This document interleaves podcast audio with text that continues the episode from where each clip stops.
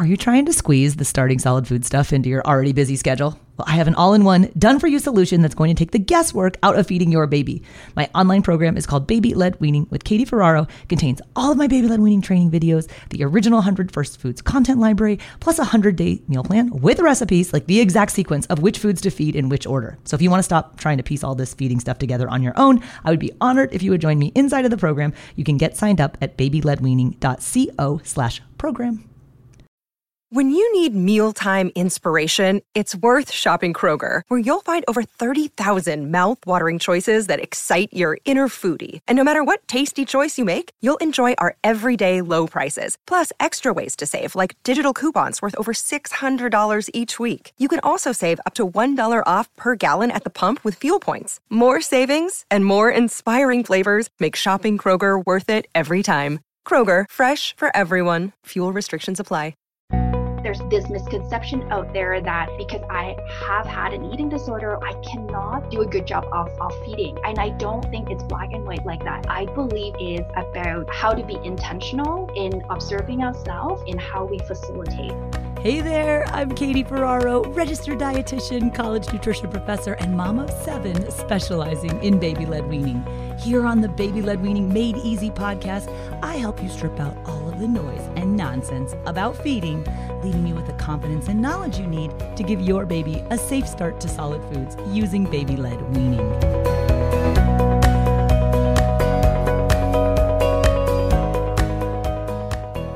Hello, and welcome back to another episode of the Baby Led Weaning Made Easy podcast. I'm your host, Katie Ferraro, and today's guest is Grace Wong. She's an eating disorder dietitian who also works with pediatric feeding disorder patients and she's going to speak to parents today. She's talking specifically about parents in eating disorder recovery, what to know before you go to feed your baby.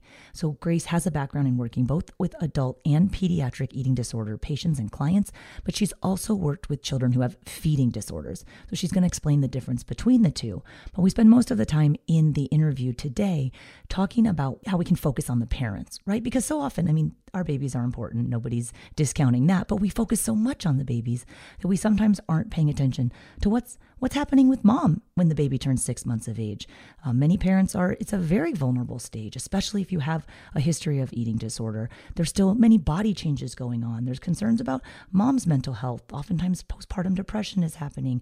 There's concerns about body changes and body image. So, Grace really speaks to all of that with a really nice approach to being sensitive to the needs of both the mom and the baby, and then how baby led weaning can hopefully be a positive experience for mom and for baby if the mom is in eating disorder recovery. So I hope you guys enjoyed this episode with eating disorder dietitian Grace Wong.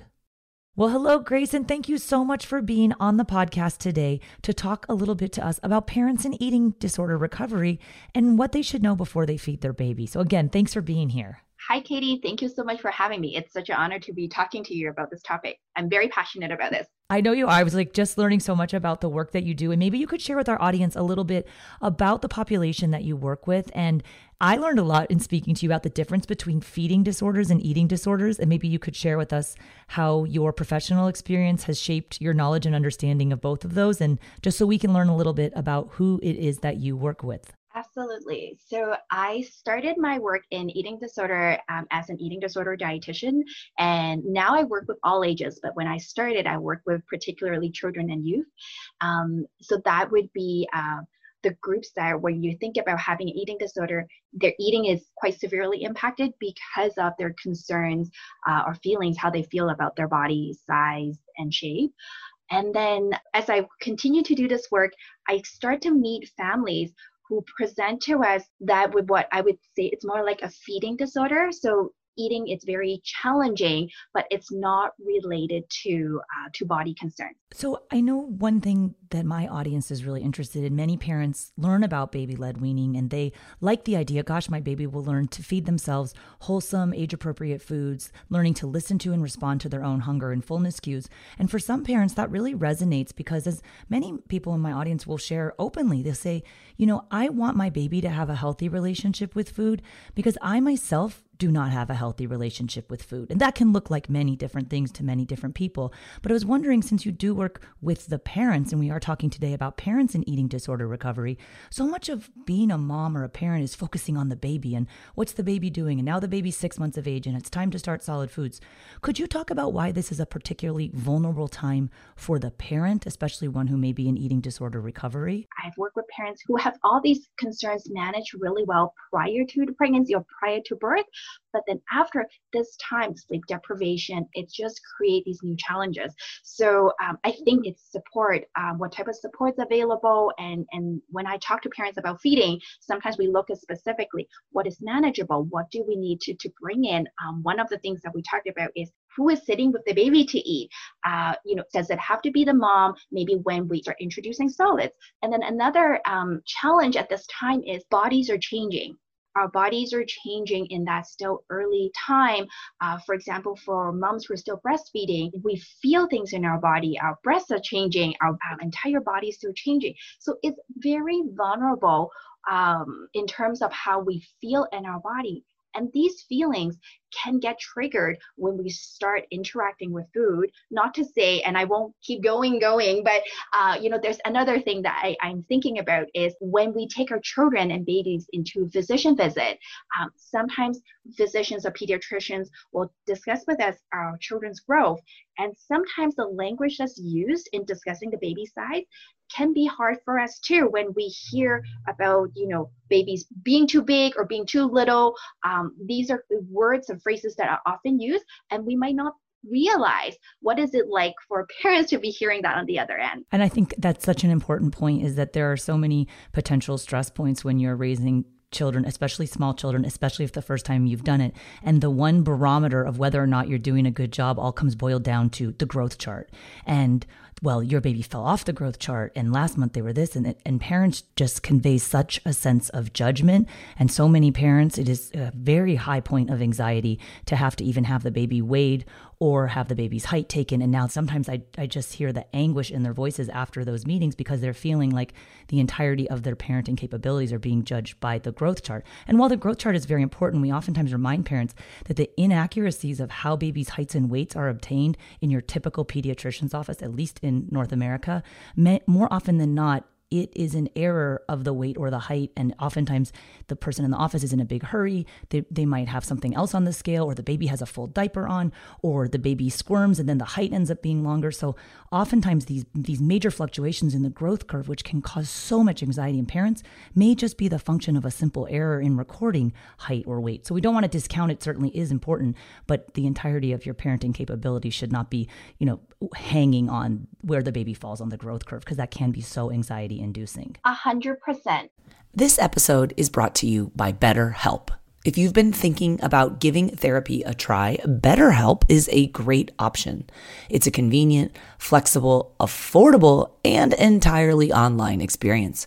All you do is just fill out a brief questionnaire to get matched with a licensed therapist, and you can also switch therapists at any time for no additional charge.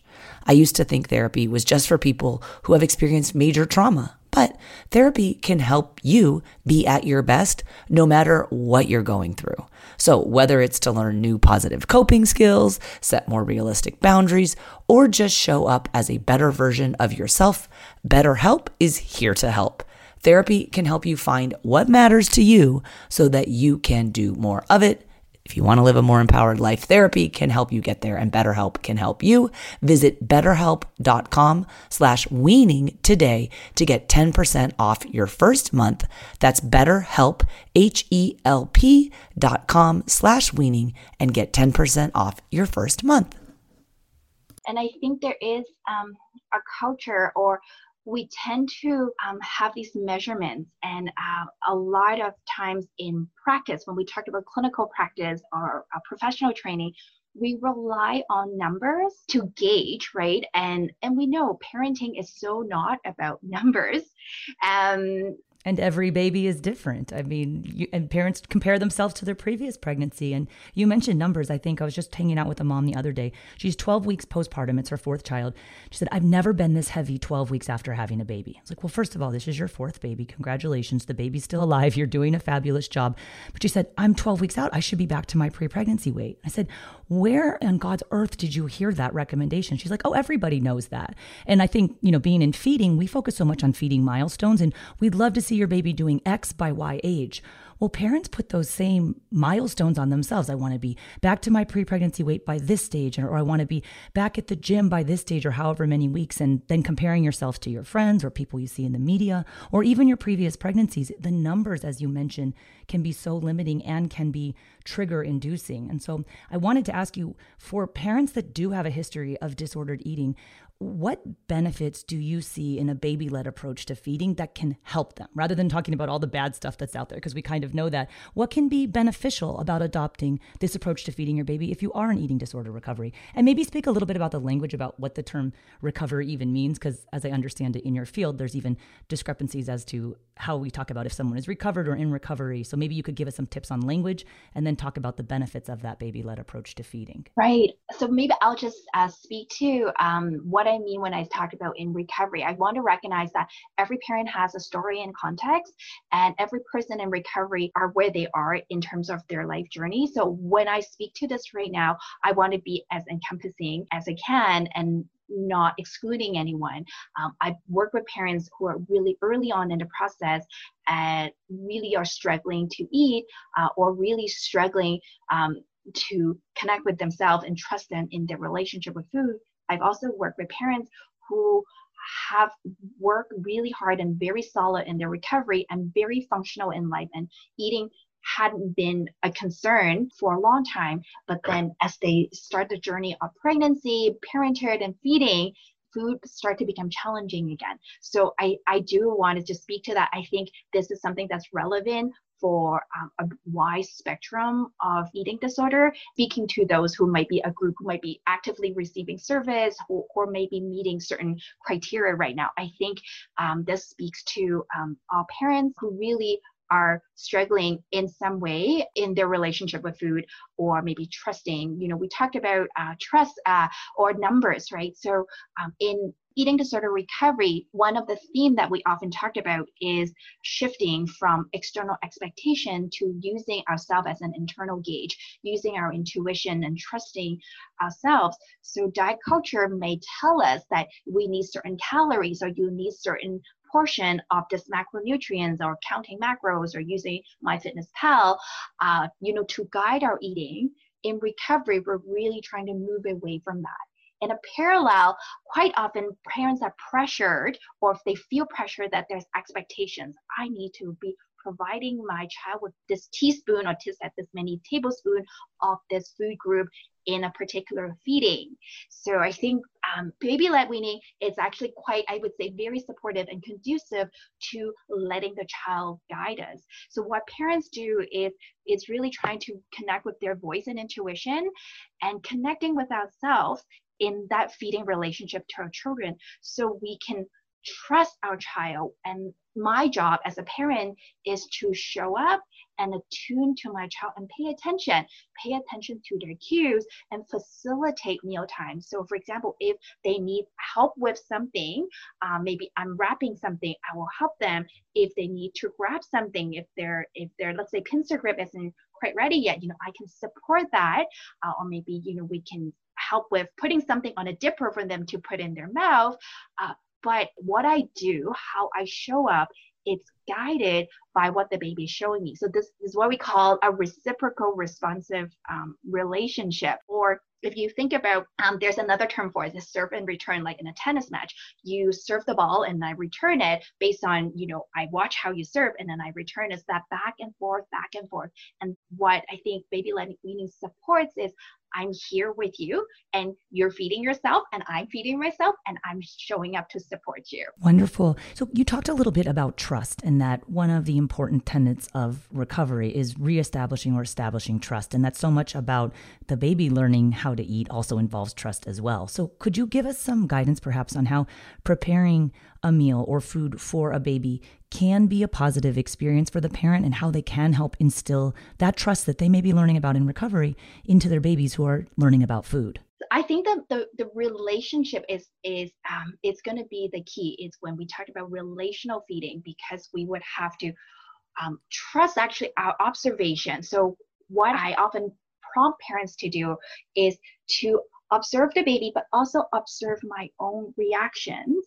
So I would see their cues, and then then I ask myself, what am I interpreting? Okay, um, the baby is dropping this food. What does that mean? Or um, if a baby, um, if the baby is pushing this food to the side of the tray, how am I interpreting that information? I think sometimes we're really quick. We are really quick to say, oh, this means they are rejecting it or they, they, they like the food. We tend to see a very black and white, they eat it or they don't eat it. My problem would be to step back and think about how am I interpreting the sign? Um, and then think about what am I going to do to support it. For example, some children may found some food um, maybe the, the odor is too strong so they might push it to the side of their tray and they're not throwing it away they're keeping it there um, they're comfortable to keep it there. Um, but it's just that maybe i'm not ready to put this food so close to myself today. So if we can reframe that from quite often we the first reaction or um, our interpretation would be that's food rejection. But if we can understand it and reframe it this is not rejection. This is actually babies having autonomy. They're in some control too. They also have autonomy. Um, i know um, in in the world of food acceptance or feeding we talked about and there's an acknowledgement that repeated exposure or introduction to food it's part of that process of accepting and learning about new food. It's part of that developmental process. But we don't talk about as much how it's done how do we actually support that repeated introduction? And quite often I would coach um, the parents, it's okay to have the baby, allow them to have the body autonomy. So with baby-led weaning, because they're supported to do what they want with the food, it does allow them to build that positive experience. So then they have the confidence. I can manage. I may not like this odor today, and I can manage by moving it out a little bit. So it's actually a positive experience because I know I can manage. And over time, they might actually get used to the same food uh, because they know they can they can learn to manage it.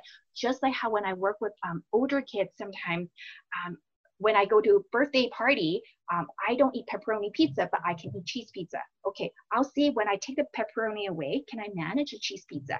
It, in a very similar way, I, I don't I'm not quite sure about this this food today, but I'm gonna just maybe move it or I'm gonna like try it a little bite and it works, I will swallow it, but maybe the, another food it doesn't work and I'm gonna spit it out. And children have the capacity uh, and autonomy to do that. And baby led weaning, I think there's a lot within um, this practice that actually support this being responsive and supporting um, parents to support the child to facilitate.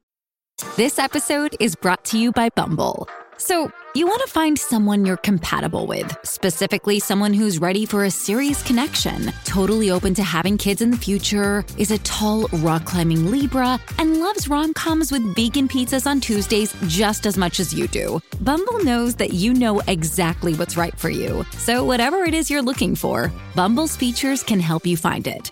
Date now on Bumble. So, for parents that are in eating disorder recovery, they're getting ready to feed their baby. It's something that they're preparing for and they want to be aware of. What are some potential triggers that one should be wary of when starting baby led weaning if you are a parent in eating disorder recovery? Hmm, that's a really good question. Um, I will go back to what I mentioned a little earlier about observe, observe, and notice.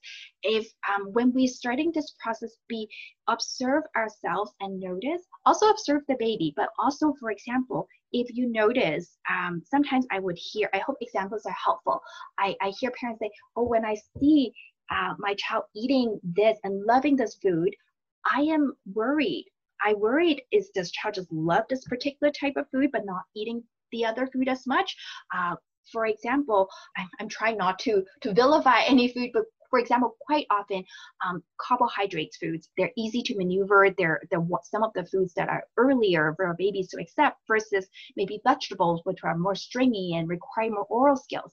So sometimes I would hear from parents that they worry. So I find having that conversation to be open and and that we're observing and we're noticing and then we talked about it in a non-judgmental way. So we would talk about what concerns you about this observation what are your concerns? And i often explain to parents there is no shame in being honest. I think there are sometimes guilt or shame around I shouldn't feel this way anymore now that I'm a parent. It's my job to feed this child to have the best relationship with food. And that pressure sometimes prevent parents having these honest conversation. And I think there's also this misconception out there that because I have had an eating disorder or I'm struggling with one, I cannot do a good job of, of feeding. And I and I don't think it's black and white like that. I, I do believe a lot is about how to be intentional in observing ourselves and being intentional in how we facilitate. And for some parents, they can do a fabulous job on their own. And for some parents, they will need some support. Like I said earlier, they might need some relief from um, being around food. They might need to eat on their own at some meal. So we might need to look at who can we bring in. Um, for some parents, we might need to have a conversation about introducing a food that they're finding it particularly difficult. So I guess I'm in a very roundabout way answering your question, Katie, that I don't think there's one particular triggers. And I do believe it is a vulnerable time that triggers would happen. And the key would be to stay connected with ourselves and be really honest about those challenges. Well, thank you so much, Grace. This is really informative and very, very helpful, an important topic that I think many of us again, we're focusing so much on the babies and not always looking at how we're taking care of ourselves, both mentally and you work in the mental health space. So you really understand that. And thank you for sharing with our audience. Could you tell us where the audience can go to learn more about the work that you do in eating disorders? And you also mentioned you work with feeding disorders, ADHD, autism. Where can we learn more about your work? Right. Um, I have um, a local practice where I am in um, Calgary, Alberta, Canada. I also do. I also have a virtual practice, and I actually don't have a website, but I do have a Facebook group. This is uh, part of just um, working and being a parent. I sometimes I'm limited in how much energy I can. I can. You I have a lot of energy. It's impressive. what is the name of the Facebook group? And I'll go ahead and link to it in our show notes, you guys. That's at blwpodcast.com slash four six. What is the name of the Facebook group? It's Grace Wall R MSc. So yeah, I'll give I'll send you the link, Katie, and feel free. I, I haven't been really active, but I'm over the last few months, but I'm hoping to gradually get back into it and share more content. So I'd love to hear if there's any feedback, um, anything that I'm going to be sharing um, this podcast linked on my page as well. So I'd love to hear feedback if anyone wants to share and, and chat about that over on my page. Well, wonderful. Thank you so much again for being here, Grace. It was a real pleasure. Thank you. Well, I hope you guys enjoyed that episode with eating disorder dietitian Grace Wong. As I mentioned, I'll link to all of her resources on the show notes for this episode, which is at blwpodcast.com slash 46. If you're enjoying the podcast, if you have suggestions for future episodes, if you love hearing from experts like Grace Wong, please leave me a written review on Apple Podcasts. It makes the world of difference with helping the podcast to get found by other parents and caregivers who are interested in learning more about giving their baby a safe start to solid foods using baby led weaning. So if you go to Apple Podcasts and you find the baby led weaning made easy podcast, scroll all the way to the bottom. You can rate it, but also a written review again would mean the world to me. And I love seeing all of your episode ideas in the written reviews. I read every single review, and I thank you guys so much for listening and for being here today to learn from Grace Wong. Bye now.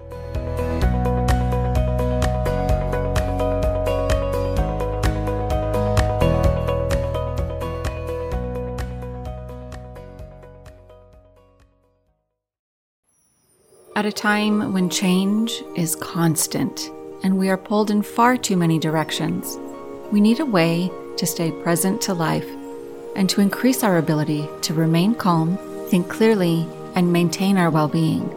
Many studies indicate mindfulness improves our mental, emotional, and physical health.